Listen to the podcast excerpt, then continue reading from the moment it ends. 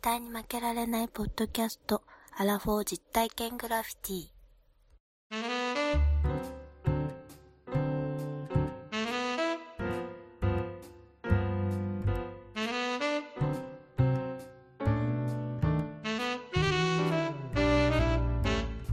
この番組は人生においての遊びをテーマに負けられないアラフォーの男2人が井戸端会議的に話をしたり考えたりする実体験型トークバラエティですパーソナリティの2人がお互いにコーナーを持ち寄りそれについて意見を述べたり考えたりする番組ですよーナイスワンダー。どうですか最近は。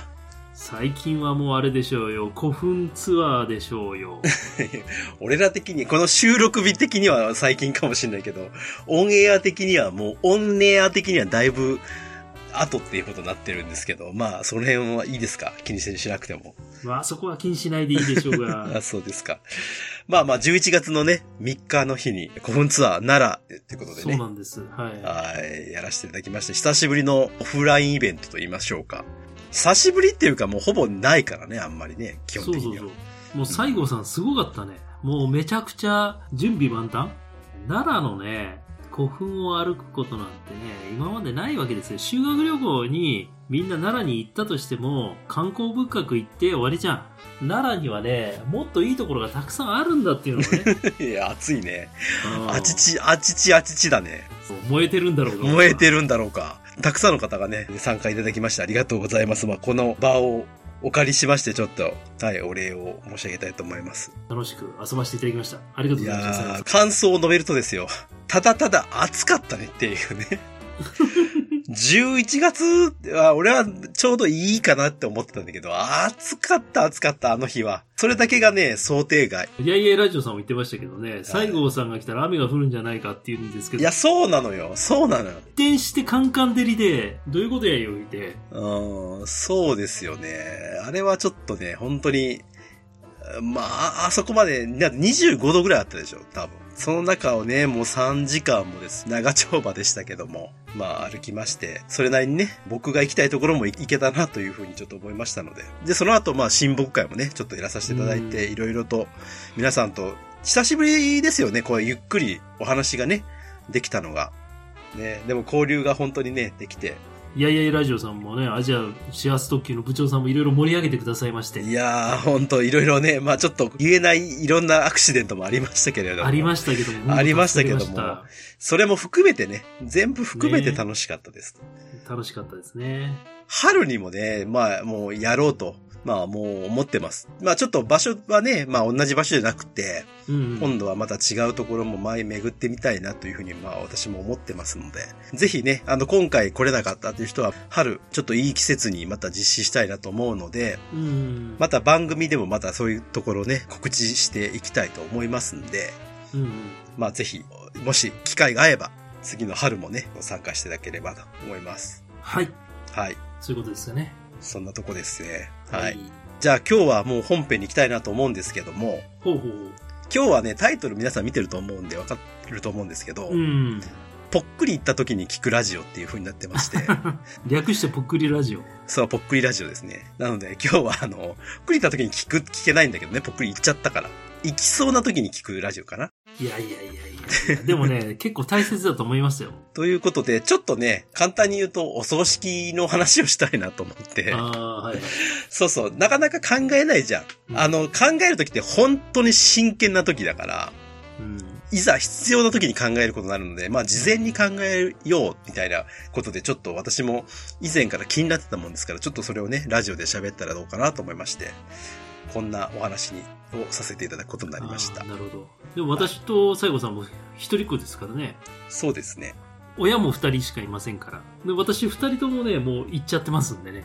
ないろいろ経験してますよ、この辺は。ああ、豊富。うちもね、そうなんですよ。うちも父親はもう亡くなってるんですけれども、あんまり自分でこう段取りしたっていう記憶がなくて、 まあすいません、ちょっと不謹慎かもしれませんけれども、うん、これは準備、ね、うん。そういう意味合いで聞いてください。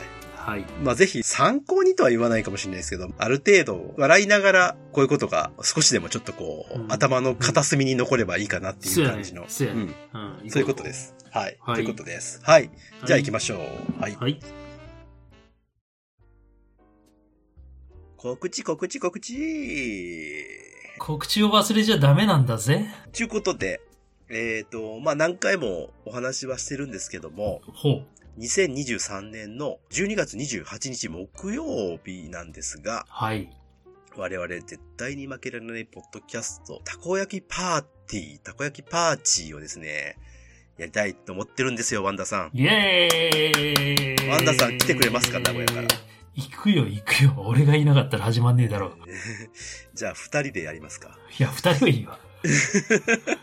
大勢のなんでだよ、否定すんなよ。オーディエンスに、オーディエンスに囲まれ たあ俺たちが、オね、ーディエンス欲少し緊張してるところ見てもらいたいなっていう。まあ皆さんにもね、お誘いでございまして、まあ二人でやるのも悪くはないんですけれども、うん。まあできれば、うん。まあちょっと、たくさんの人に集まっていただきたいなというのもありまして、はい。まあこの年末のクソ忙しい時期ではあるんですが、うん。まあ28日、まあ最終日っていう人もいれば、うんいやー、実はまだちょっと仕事なんだよっていう人もいるかもしれないんですけれども、うん。まあたこ焼きパーティーやります。で、時間は15時からスタート、えー一応20時までとうんいう形になってます。あの、全然途中参加していただいて、いつでものれんをこうくぐるようにやってるっていう感じで、うこう、ん。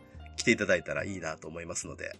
ね、顔でこう、のれんをこう、かき分けるぐらいの、そうそう、顔面から来るみたいな ね。そうだね。常連的な感じを出していただいて。あーそうそうそうそうそうそうそう。会場なんですけれども、一応 JR 環状線の野田駅付近です。うん大。阪です。うんあの、大阪駅から行くと、だから大阪駅ので環状線乗ったら、えー、次が福島かなうんうん福島、うん。野田うん。だよね、多分。うん。そんな感じだと思いますんで、うんまあ、まあその JR 野田駅の近くでございます。で、はい。あの、来ていただけるっていう方にはですね、あの、ちょっとメールとか、うんあとは、えー旧 TwitterX 等で、うんあの、連絡いただけましたらですね、あの、詳しい場所をうん。はい。お知らせしますが、場所がね、めちゃいいのよ、ワンダーシいいんだよね、あそこー。。いいんだよ。すごく、あの、本当にね、イベントがやりやすい会場で、楽に20人以上入れるという感じで、カウンターあり、あとテーブルでちゃんと皆さんくつろいでいただけるような場所もあり、そしてこういう我々がイベントができるようなね、設備を整ってるというね、もう素晴らしい至れり尽くせり、もう予約しましたので、そちらの方でやりたいと思っております。写真で見ましたけどね。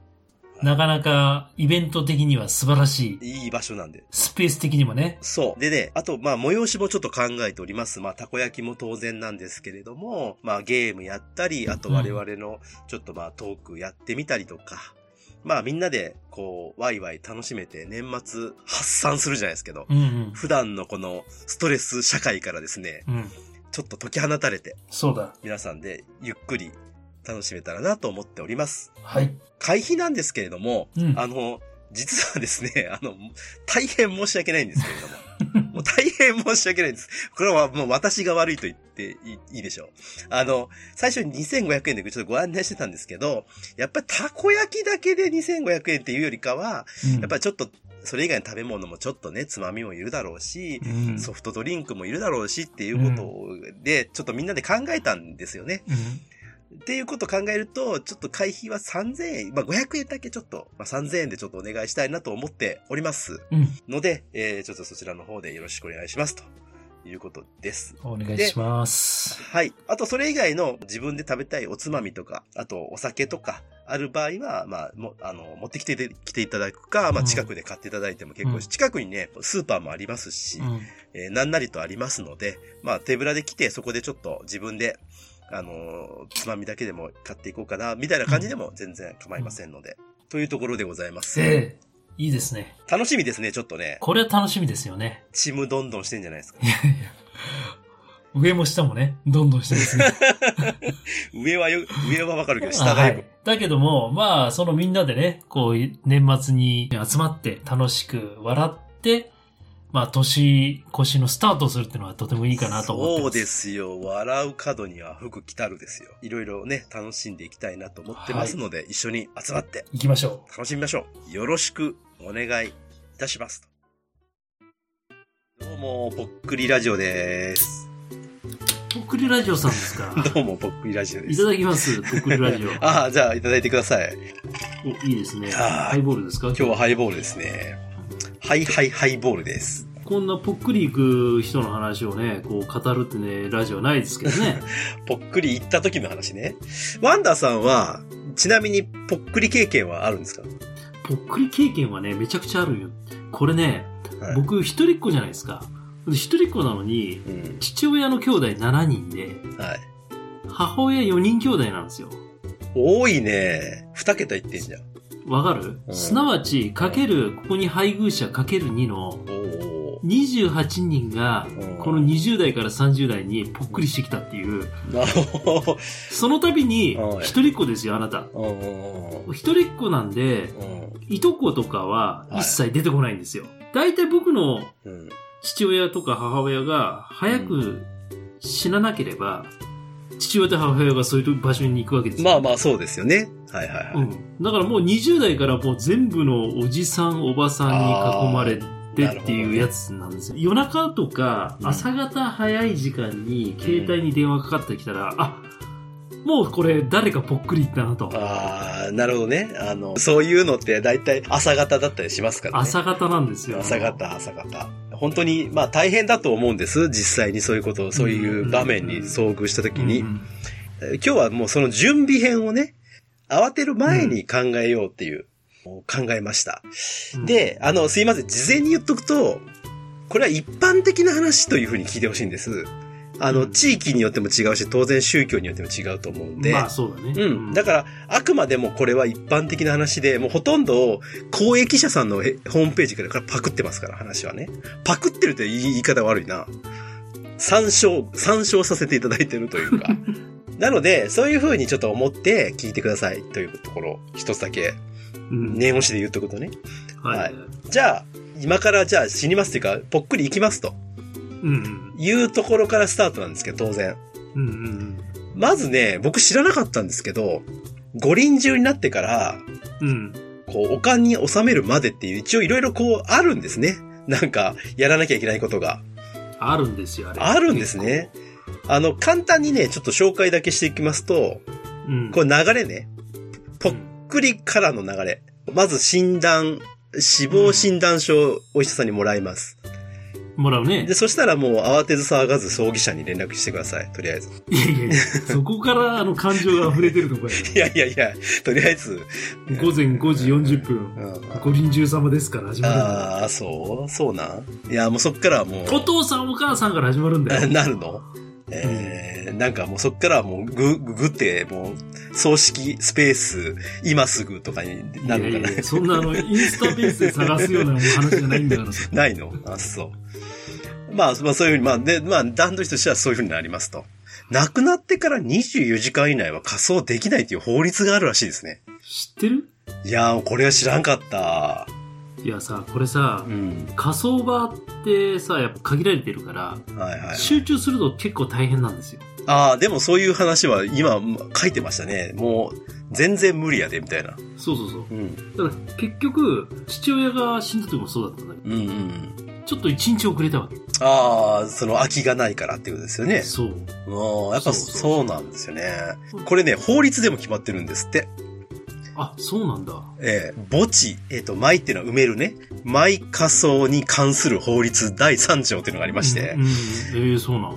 埋葬または火葬は、他の法令の別段の定めがあるものを除くほか、死亡の後、24時間経過した後でなければこれを行ってはならないっていうのがあるんです。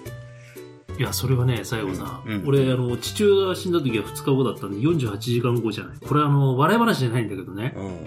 人の体って腐ってくるし、匂ってくるから。ああ、そうですよね。うん、うんで。その時、だから葬儀場でやってないんですよ、うち。あ、そうなの家家でやったのよ。おおはいはいはおかんの中にこううん入れてくれるんだけど、い。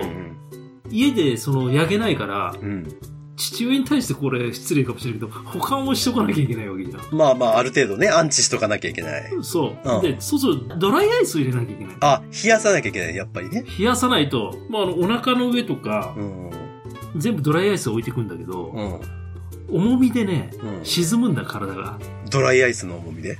そうなんだ。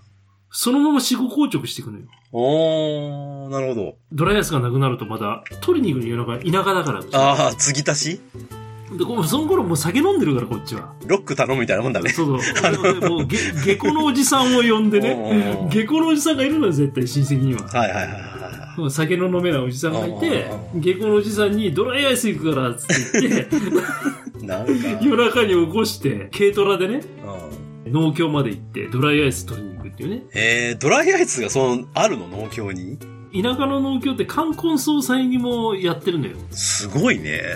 結婚式も農協でやる。その、葬式も農協でやるっていう。あ、そうなんだ。そういうのがあるんだよね。すげえ。あ、だからそこにはうんあるわけね。なるほど。これは、まさしくね、蘇生の可能性があった時代の名残だそうです。医療がやっぱり発達してない時は、マジっていう 時間が必要。言ったら、ほんまに、はい、大丈夫ですっていう風にするまでに24時間以内だと、やっぱりそういう蘇生する可能性がある。俺でもこれ知ってんのはあのコントでしか知らないですけどね。だいたい加トちゃんとかがだいたい読みが、加トちゃんのね 加トちゃんがだいたい葬式の途中にそうそうむくって起きるっていう。そうそうそう。うん。それしか知らないですけど。だそうです。さっき言ったワンダーさんの理由が、実際にはそういうことらしくて、都内ではやっぱりもう24時間以内は絶対無理だって書いてますね。ああ、無理だよ、無う理だんよ。。な、そうですよ。はやっぱりさ、い。うん。看護して疲れてるからさ、もう本当はもうこんなこと言えないけれど、うん。翌日にお葬式はやってっていうふうにしたいっていうのがやっぱり家族だと思うよ。ああ、まあね。都合がやっぱり合わないと待つってこともいっぱいあるまあみたいです待ね。たないといけない。たまにあるよね。ねそういうのね。えっ、と、その後ですね、お葬式の会社の方と打ち合わせをしてください。ここが結構重要で、どういう段取りでやるかみたいなね。それをですよ、この、亡くなってすぐにこれをやらなきゃいけない。これが辛い。これはね、大変よ。大変よね、これ。誰を呼ぶとかね。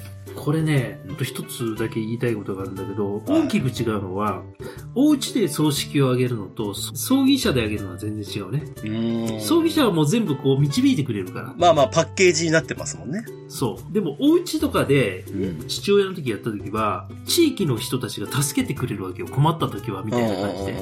そうすると、そこの長老の人たちがいて、うん。その人が全部指図するんだよね。うん。大変なんだよ、それが。で、あー頭下げに行かないといけないとかさ。ああ、その、ややこしいな、しがらみがあるんだ、そういう、なんか、こういう段取りでやらなきゃいけないみたいな。飯とかも用意できないじゃん。ん弁当じゃないから、うんその近くの集会所みたいなところで、うん。近くのその人たちの、主婦の人たちが集まって、あ作ってくれたりするわあ。け。はいはいはいはいはい。なんか昔の映画とかドラマとかだなんかそんな感じだよね。いや、なそんうそかうそう。すごいてんてこまになっちゃってみたいな。そうそうそう。大変なんだよ。だかあら、ー誰かが亡くなると。うんうあれってさ、変な話だけど、ん。うん。亡くなってからおお家に帰るまでっておぶって帰ったりとかするの。おぶっては帰らない。それは、要は農協に連絡した俺は。ああ、で、車で乗せてってくれるってことそうそうそうそう。まあ、西郷さんのところは、まあ、町だったからそうじゃないかもしれないけど、うん親父が死んだ時は、うん。結構ね、火葬場もね、うん。これ先の話しちゃうんだけど、いいかな火葬場にう連ん。れて行くじゃん。うん。そうですね、ちっちゃいのよ。うん。で、大体今、棺みたいのでこうやってスーッと入ってくじゃん。はいはい、はい。で、そのまま焼くみたいな感じじゃないうん。あの、体育座りさせないと入らないような火葬場だったのよ。おーはいはいはい。わかる古いタイプイプなんだ。そう、古いタイプうで。ん、古いタイまプあ、。母親の時は違ったんだけど、うん新しい仮想ができたから、体育座りをさせないと入らないぐらいの、このキュービック状の立方体のうん仮想場だったから、ああ、そんなん見たことないな。わかるるこういう横になってる人をうん。やるってことはどちょうっすとるかわかるお折らなきゃいけないんだ。骨折れっていう。うん、バキバキね。バキバキに折いれた。や、そうだよね。出ないと入らなうい。うん。ん、うんそうそうそう。ほんで体育座りで骨を折って、もうもっと押せ押せとか言う。だって折れないもんね。そんな硬直してるし。だからみんな。なで大の大人が何人になってもう体を押してそこの箱に押し込むみたいな世界だったよ。まあまあ。でね、すいません。ちょっと話を進めますと、ここから打ち合わせした後は脳幹ですよね。まあ死に装束、いわゆる死に装束を着せて、まあまずさっきに清めなきゃいけないね。お風呂入れさせなきゃいけないじゃないですか。うん。で、洗って、死に装束着させて、で、その後に思い出の品とかも一緒に入れて、納棺しますとう。んでその後からは、だいたい、こう、お通夜みたいな話になっていくと。そうなんだよ。うんお通夜が大変なんだよ、これ。お通夜大変だよね。俺、お通夜大変っていうイメージ。親戚関係でしか行かないけど、お通夜なんて。まあ、言ったら薄い人は、つながり薄い人はさ、もう言ったらそこだけじゃん。お坊さんが来て、お経を唱えて終わりじゃん。でも親戚関係だったら残るでしょ、ずっと。残る残る。ねえ、で、線香をあれずっとこう、さ、消えないようにやったりとかするでしょ。でもあの、今、まあもう10年くらい前からそうだけどさ、蚊取り線香みたいなああ線香だからさ、結構長く持つんだけど、あれ持つね。うでも寝るなってやつが一人いるんだよ。田舎のあー行くと。ん。もう一緒に過ごしてやれと。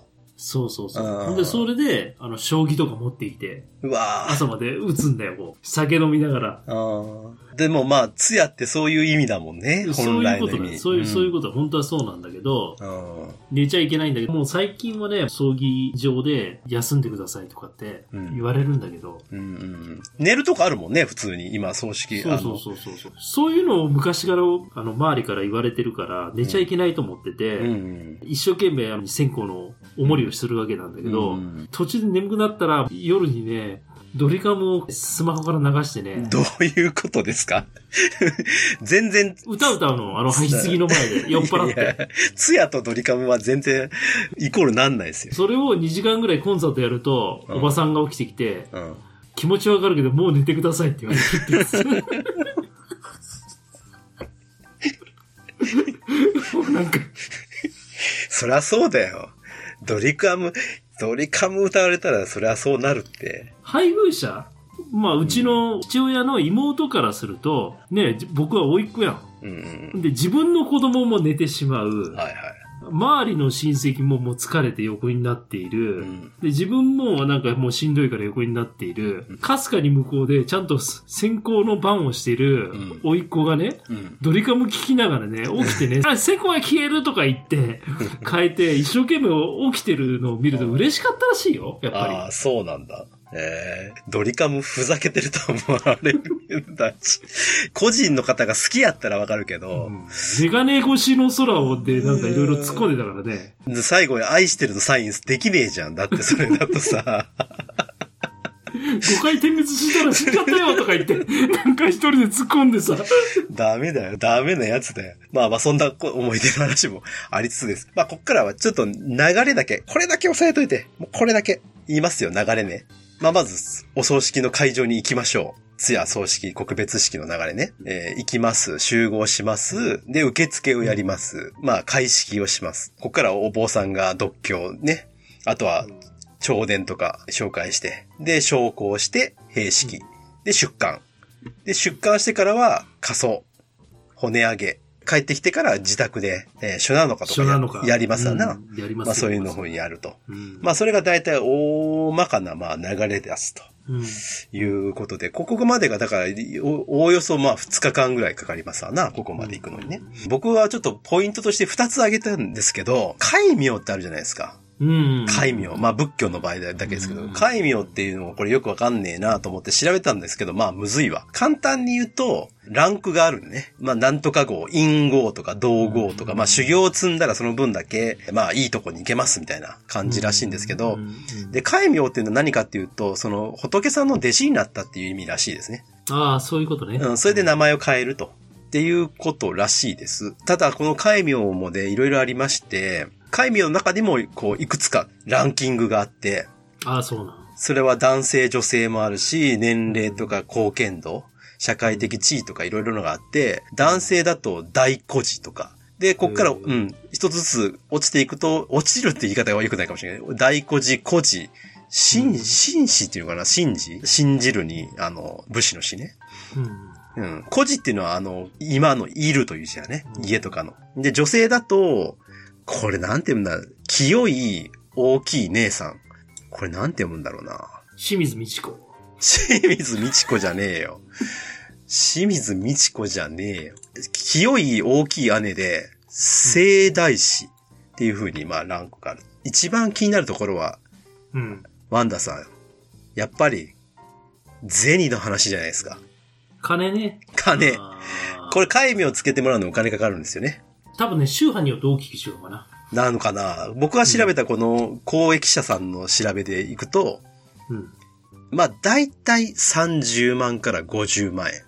ああ、はい。大体。今言ったランキングで一番、まあ、低いと、一般的とされてるところで、神事とか、えー、新尿とかいうところなんですけど、10万から50万ぐらい。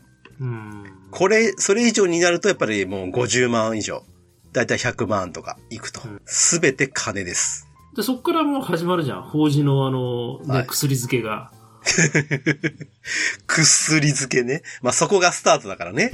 もう初7日から始まはっいて、はいはい1週間目でまた、。四十九日だ四十九日はもうね、弔い界隈の披露宴って呼ばれてるけど さ、どういうこと聞いたことね。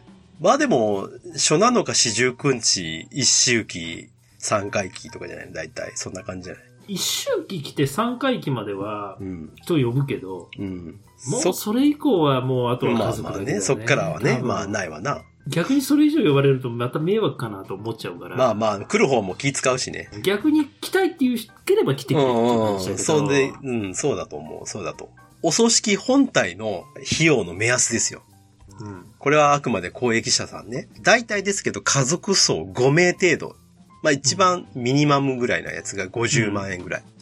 その次、家族層20名ぐらいになってくると、大体120万円程度。で、一般層、これ50人ぐらい呼ぼうってなったら200万程度。これぐらいのかうん感じですね。大体。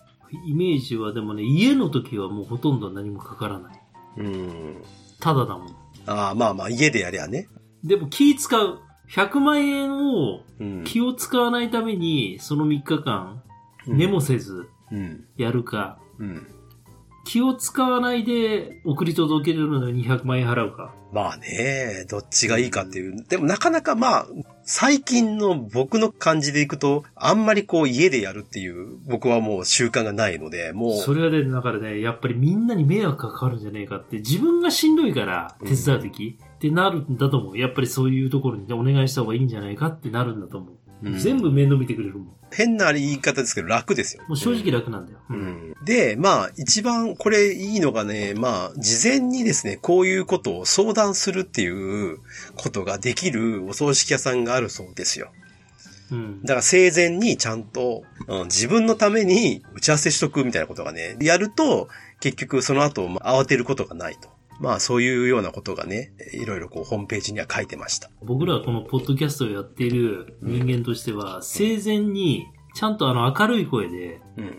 葬式の時に流してくれっていう、例えば2023年何月何日、音源決めとくそうそう。今ここに集まっていただけるということは、私が死んだかと思いますかとっていうところから始まって、ああ、いいね。それをね、私と西郷さんがうん。音源を一つずつ取っておいて、なるほおど互いにこの音源をテレコじゃないですけど、交換しておく。なるほど。西郷さんがもしも俺よりも先に死んだ時は、はいはいはい。その音源を奥さんに渡してもらって家族に渡すと。はいはいはい。内緒の秘め事なんですよ。ポッドキャスタ ーの。それさ、担保する人を作っとかなきゃいけないよね。 だって、俺たち同級生だから、やいやいラジオか、はいなんかさんに、もうちょっとあの、Google ドライブで共有しておいて、ああ、なるほどね。俺たちが二人で飛行機事故で死ぬかもしれないから、あーそれをね、やいやいラジオさんにこう、ちゃんと渡して人、人任せにしといて、とりあえず言っといて。いいかもしれないですね。それ、声が残ってるってちょっといいかもしんないなって、俺はちょっと思ってるんですよね、実は。とね、映像まで行くとさ、うん。ミュージシャンみたいになっちゃうじゃん。そうそうそうそうそうそうそう。声で、やっぱ10分程度あったらいいんじゃないかなと思って。 10分長いんじゃないの長いかな ?2、3分じゃないのそれじゃあまた来世で会おうぜぐらいで終わっとけばいやいや、そんな、そんなジャンプみたいな。でもやっぱちゃんとお礼の言葉言いたいじゃないですか。やっぱやっぱ10分ぐらいかかりそう、かかりますよ。まあ、準備が大変やということと、お金もそれなりにちゃんとしたところに頼めばかかりますよっていうところなんですけど、ここでクイズを出したいと思います。 はい。ぽっくりクイズ、ワンダーですね。ぽっくりクイズ、いきますよ。まあ、お金の話ばっかりしてるんで、最後もこれお金の話したいんですけど、うん。香典ってあるじゃないですか。はいはいはい。香典。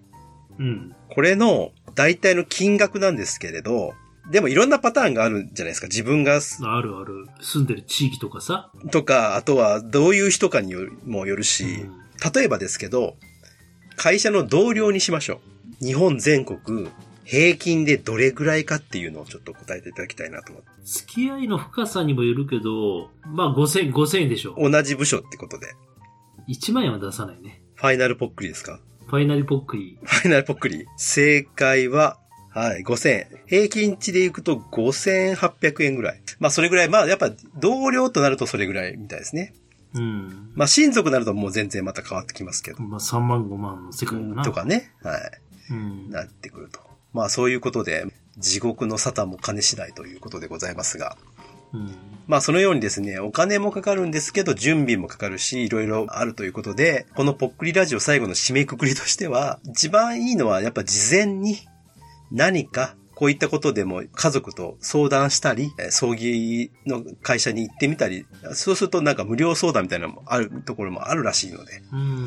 そういうところで話を聞いておいて、きちっとこう、準備をしとけば、段取りがもう全てですから、葬式は。本当に、段取りする人はは、生きてる時から墓まで作ってるからね。ああ。自分の入る墓まで。迷惑かけないために。僕も会社関係でね、生前葬をやったっていう人一人いますよ。まあそこまでやるかどうかは別として、ある程度のご準備をしておけば、うん一番いいのではないかというのが、今回のぽっくりラジオのですね、締めですね。はい。といやいいい。うじゃないですか。まあそんなところでございます。途中ふざけたところもありますけれども、こういうこともね、まあ考えるというか、ちょっとこう、普段やっぱり生活しててあんまりこういうのないから、うん正直、は、ふざけながらやったんで、ちょっと、あの、不謹慎だなと思った方はちょっとお許しください。すいません。はいはい。はいでは、以上でございます。はい、ありがとうございます。はい、ありがとうございました。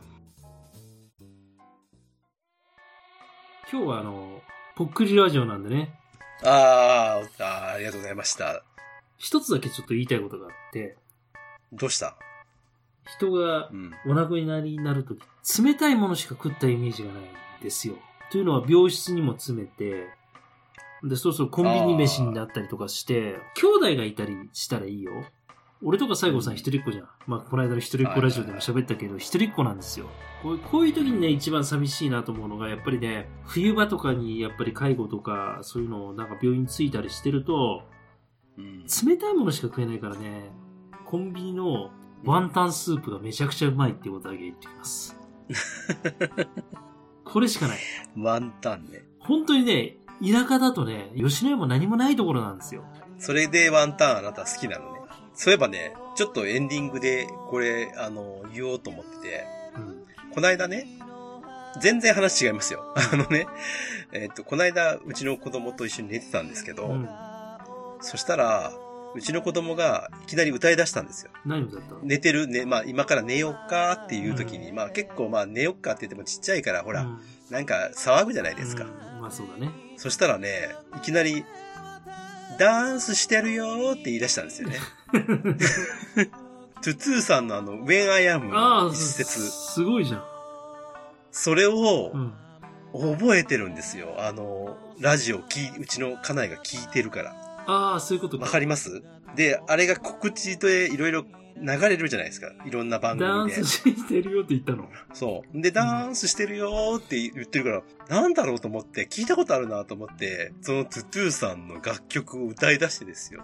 うん。めちゃびっくりしましたっていう話なんですけああそれどお。もろいね。すい。ごいよね。それすごい。頭に確かに残るよねって思った。ね確かえ子供よく聞いてるねっていう。に。聞いてる。よ。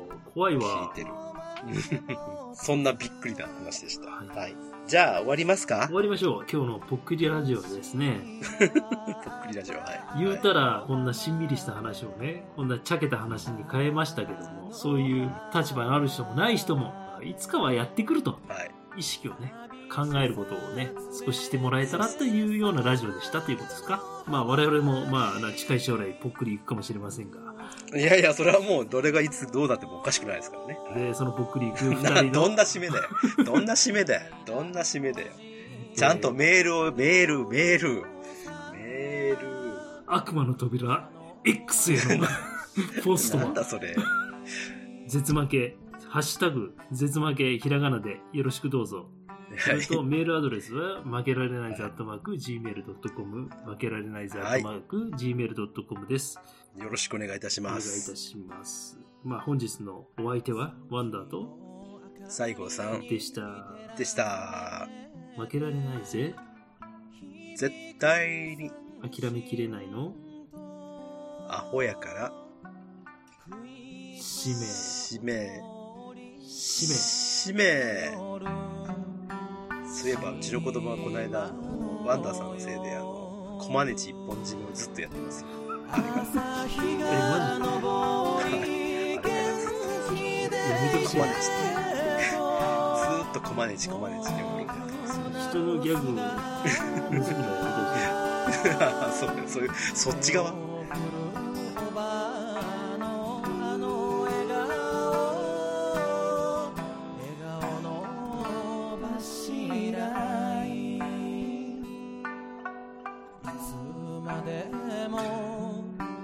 変わるな